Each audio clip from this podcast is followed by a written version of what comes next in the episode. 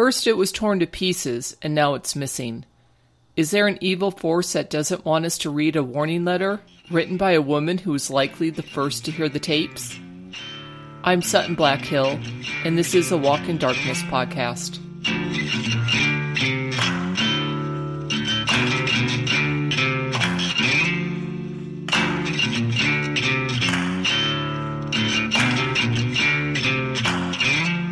We're hunting for a book written by a demon, and you're coming with us.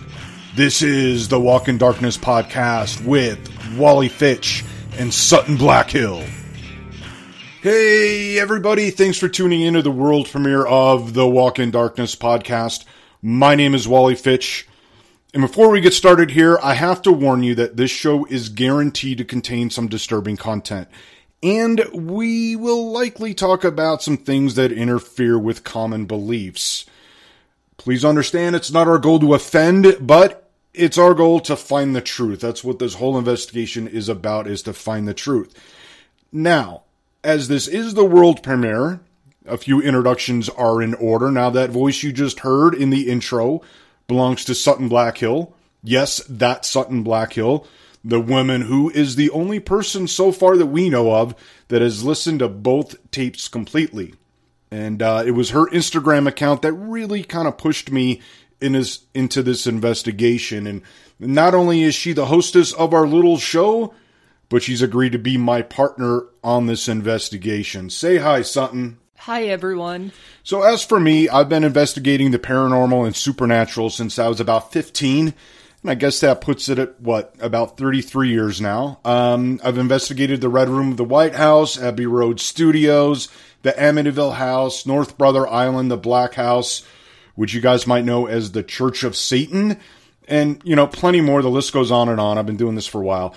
Before we begin, I'm assuming you guys listened to the intro episode from last week, and if not, I highly encourage you to listen so you're up to speed on all the events that brought us to where we are today.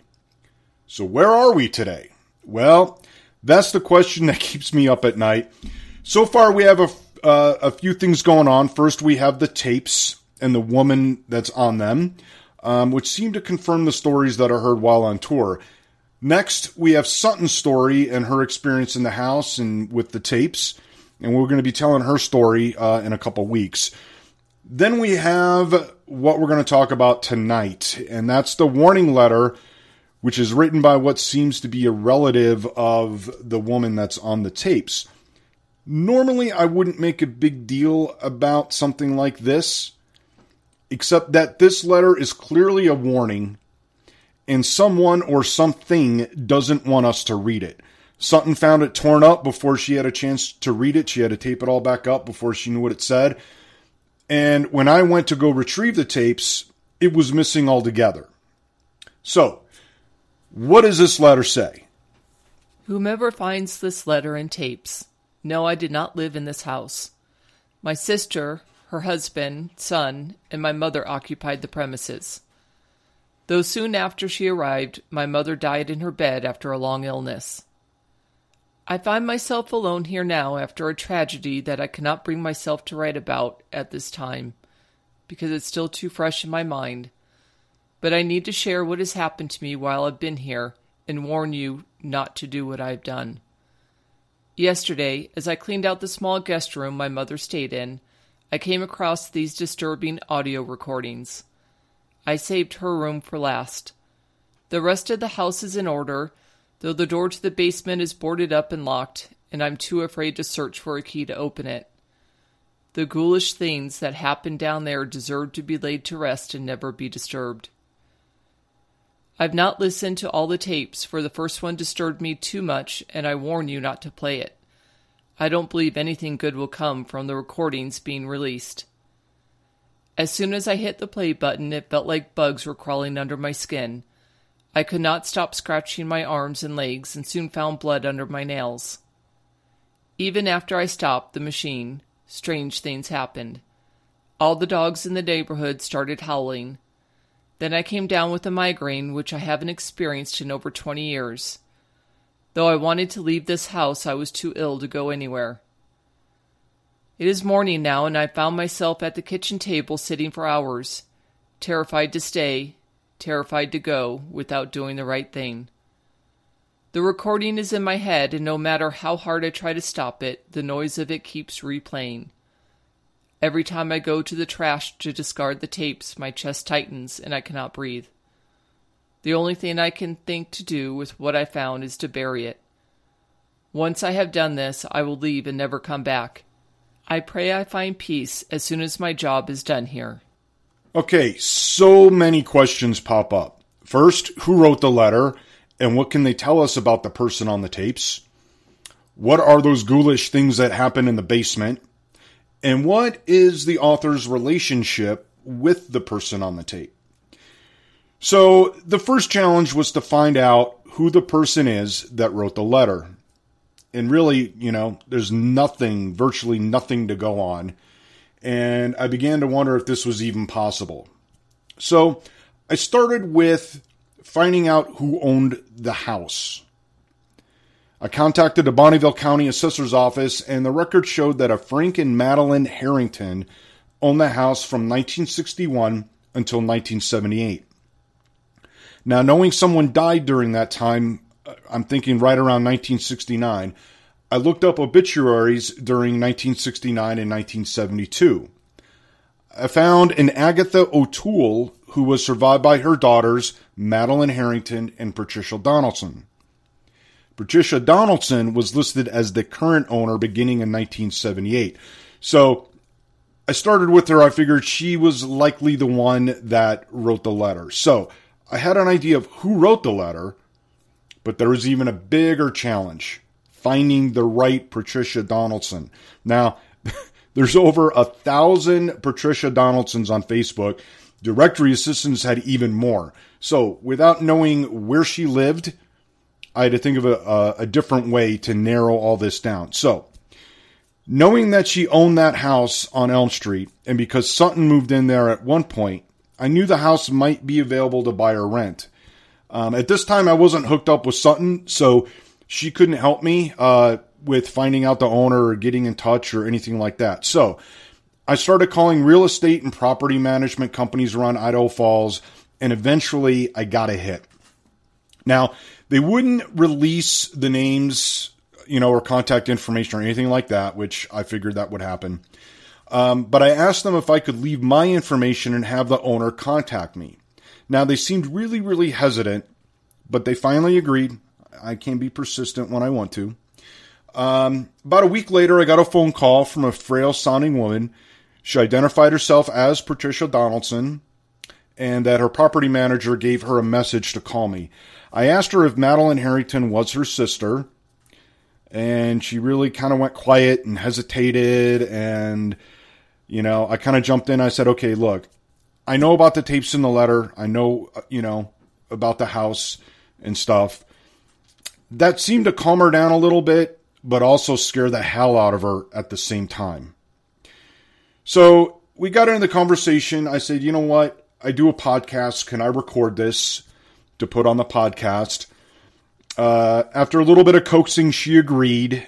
But the problem is, and maybe these are the forces of evil going against us, the audio just didn't turn out. It was very low and crackly, and it just didn't turn out. So I couldn't use our conversation. So what I did was I had it transcribed and Sutton is going to read Patricia's parts here so we can kind of uh, get a feel for what the conversation was like.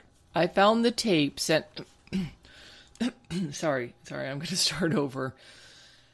I found the tapes in the player in the corner of the closet, which were covered with years' worth of dust. The label only had the date. Curious as to what was on them, I popped them into the player.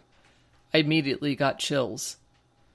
I heard my mother. She was telling the story of her childhood, how she befriended a demon, or rather, a demon befriended her. My aunts and uncles would always joke about her having an imaginary friend, and at first I thought the demon was just that imaginary, but. So at this point, she kind of trailed off, and I heard her take a sip of something. Buying time, I could tell she was trying to debate whether or not to reveal something that she almost let slip. My mother had a gift. She wasn't the first in our family with this gift, but at that time it wasn't looked upon favorably, so it didn't really get talked about. In fact, I knew something was going on, but until I listened to the tape, I didn't know exactly what it was. We all just assumed she was a little off. Off? I asked her. Yes, off. Mental problems. My great grandmother supposedly had this gift too and was killed in a mysterious hunting accident by her husband. She grew up with stories about Annie Oakley and would often accompany him on hunting trips. The whole family thought it was suspicious, but nothing ever came of it. Years later, on his deathbed, he confessed to killing her on purpose. He said an angel appeared to him one night and he immediately felt at peace. The angel told him God wanted him to kill his wife because of her evil premonitions. When the will was read, we learned that he took all the women out of the will because they were possessed by evil.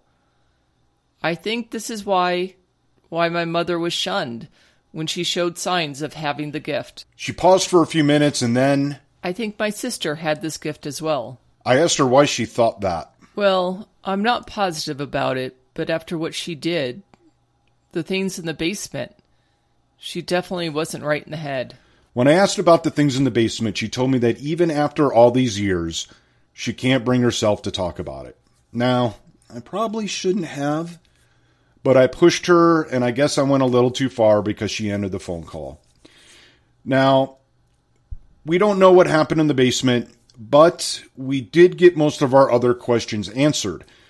The question that we still need to answer is who ripped up the letter and who stole it from the box? Are they the same person? Why did they do it? You know, I'm not sure we'll ever know for sure who ripped the letter, but I do know that there are several of these, um, I don't know what you'd call them, uh, people, ghosts, supernatural entities involved in this whole thing.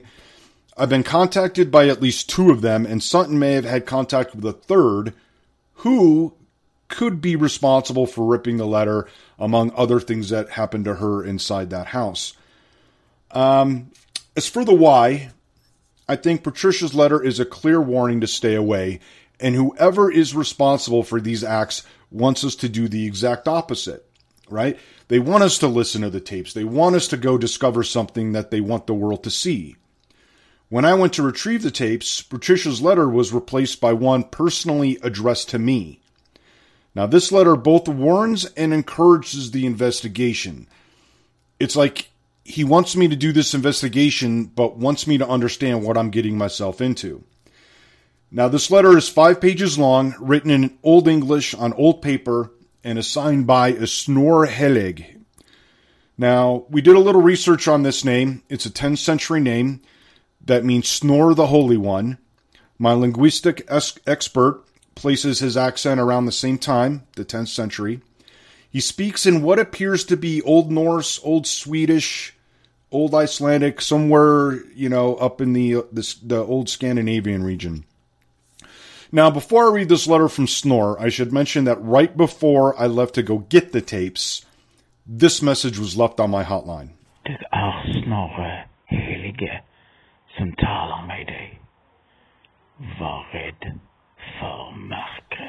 Okay, so that translates to It's me, Snorre Helige, that speaks to you. You should fear the darkness. Now, you could look at these words as a warning, but I think it's a preface to his letter, which says, and you can stop the podcast and download a copy at awalkindarkness.com if you want and read along.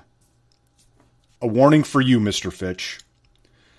I've been watching you. I know your quest to always find the truth, but when you open your mind and see things of nightmares, the things contained in this box is what you will find. Pay the utmost attention to my next words, Mr. Fitch. If you choose to pursue your investigation, you will not be able to stop the evil that seeps into every crack of every person's thoughts. I'm drowning in the hope that all is not lost because you, Mr. Fitch, have the ability to outsmart it. There is always a beginning, a middle, and an end to every story. And history is these stories repeating themselves over and over because there's one simple rule that must never be broken. There's a powerful force that wishes to see this rule broken, which will end the repetitive cycle and bring a new power. If you abandon this investigation, you will take a similar You will be similar to those who came before you, that I can promise you. But as you've been warned previously, only you can choose which role you play in history. What I'm about to share with you in the following pages, I share with you as a friend. While I know the history you are about to read will be difficult to believe, I assure you these words speak the truth. Use these words wisely, Mr. Fitch, and do not waste time. The story of good versus evil. The beginning. Starting as an idea, a collection of thoughts pulled together, then particles twisting and forming, he was created by God. He was named Alec.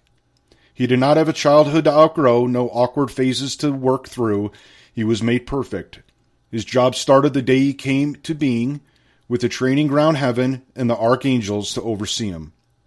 Alec had responsibles. He was the messenger, a go between, if you will, between the humans in his care and God. He was also in charge of overseeing the care of their souls, to guide them from first breath to last. Alec was a guardian angel. As an angel, Alec fell into a long line of rules and restrictions. He never questioned his duty and did what was expected of him. He was young. The souls he guided from birth to death gave him a feeling of satisfaction and completeness. Completeness.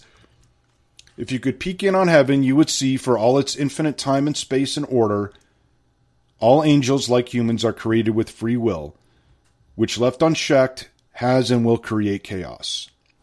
There are nine angelic orders watching over the human race, each with a role to play and broken into three triads. The highest order of God's angelic servants are seraphim angels, which are angels of love, light, and fire. Cherubim angels and thrones also make up this first triad. Down in the third triad, you find the archangels. They are the divine messengers between humans and God and are the warriors. Being in one of the lowest realm of angels is Elec, a guardian angel. They are very close to humans. Our thoughts, feelings, and desires become a skin on these angels. I really feel quite sorry for them living in heaven and hell all at the same time. The middle.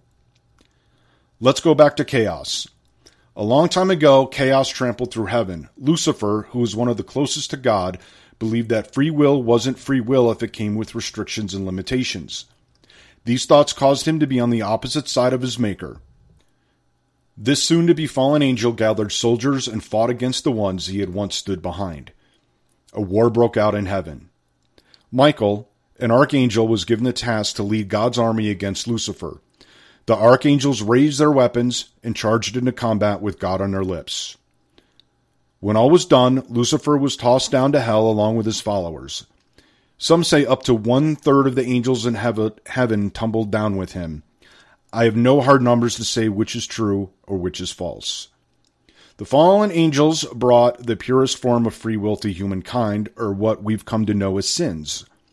While all angels, demonic or heavenly, are prevented from interfering with free will, they can and often present you with choices. Religion has told us that evil is responsible for the pain, despair, lies, destruction, and death to humankind. It is demons who pounce and torture man. That truth is a lie, as evil exists in both heaven and hell, because the universe is about balance, the right number of souls in three realms of existence heaven, hell, and purgatory. The one rule, to which both heaven and hell would abide, was created to avoid upsetting this balance. Our souls are food for heaven and hell, both places swelling and pulsating with tales, and with every step we take, we come closer to spending eternity in one place or the other. The middle continued, Elec's time. Elec had lived countless lives. He heard, watched, and followed his chargers, but he lived alongside each. He found a piece of his angelic obligations breaking free. He kept these blasphemous thoughts buried deep inside, refusing to give them a voice in his head. And as a guardian angel, he was not created for battle, but time had evolved him. His desires were chained up by rules thought up long before he came about. His first encounter with Serath, a demon, came about with a soul in peril that Alec was charged with. He introduced himself and proceeded to flaunt his deceitful ways. The demon was fearless and lasting. Angel and demon, good and evil, a game for the soul. This was their beginning. They play tug of war over the human in despair who felt the feud building in the air around her. She suffered. Alec embraced the bubbling anger crawling through him as he stumbled outside the rules with such ease it shook him to his core. Alec raised his sword for the first time. The weight of the item was foreign to his hand. The crashing of the blades thundered with anger. Wounds exploded over both. Physically, they were evenly matched. Mentally, Alec was weaker. He was fighting a physical war with an enemy and an emotional war with himself. He was absorbed by the hate he felt for Sarath. This here is where he should have known how wrong he was. You see it, don't you? It's so clear, and yet this perfect angel chose to ignore his reason for being and followed a path to become something he was never meant to be. The archangels descended. They would always be there to stop him. They were the fighters, the only mission God had created them for. Nothing would come out of this explosion of hate Alec was clinging to. Alec lost the fight for that soul, but I'm sure this comes as no surprise. An angel filled with wrath cannot be expected to win. This wasn't the one and only soul he would lose. Sarath and Alec were now bounded within the walls of their own making. The end. There's only one story. It just keeps getting rewritten. The tale between good and evil. You see, bad things happen to good people every day. The power is something you cannot fathom. But what makes the story infinite is what each of us does when we are held in the palm of good versus evil. Sitting there powerless, do we choose to fight or do we choose to give in? Will you, Mr. Fitch, fight or give in? Chills run deep through me with the weight of your thoughts and questions. Will you learn from these pages and understand the truth you seek has consequences? Of course, free will means you must live your story the way that only you can. I have started you on your journey, and now you must continue on alone. I urge you to choose wisely. Signed, Snorre Helige. It's a classic tale of good versus evil, a story rooted from the Christian Bible that most believe to be the Word of God. To believe the contents in this letter would mean admitting its author has an inside knowledge of angels and demons that go way beyond what any mortal would have. Now, this letter, when I read it, it jolted me to the core for two reasons. First, it mentions a demon named Sarath, and this is the demon who supposedly wrote the book that we're looking for. Second, the letter also confirms that at least some of the Christian beliefs are true. Angels and demons exist, God exists, Satan exists. But it also implies that the concept of good and evil that we're familiar with may not be what we think it is if the universe needs a balance of good and evil souls, what does that mean for humanity? Will Sarath's book somehow upset this balance? And those are questions that we hope to answer as we move forward in this investigation. But for now, it's time to say goodnight, and I'll give you some time to ponder what I've just shared with you. And next week, we're going to dive into the last words of Agatha O'Toole. Wally Fitch out. The Walk in Darkness podcast is produced by Boozehound Entertainment and is written by Kate Bowyer and Phil Bowyer. Wally Fitch is played by Phil Bowyer. Sutton Blackhill's played by Kate Bowyer. Crossroads, our theme music was written and recorded by Grand Reserva. If you like this show, please visit awalkindarkness.com and contribute to the investigation and buy exclusive merch. Thanks for listening.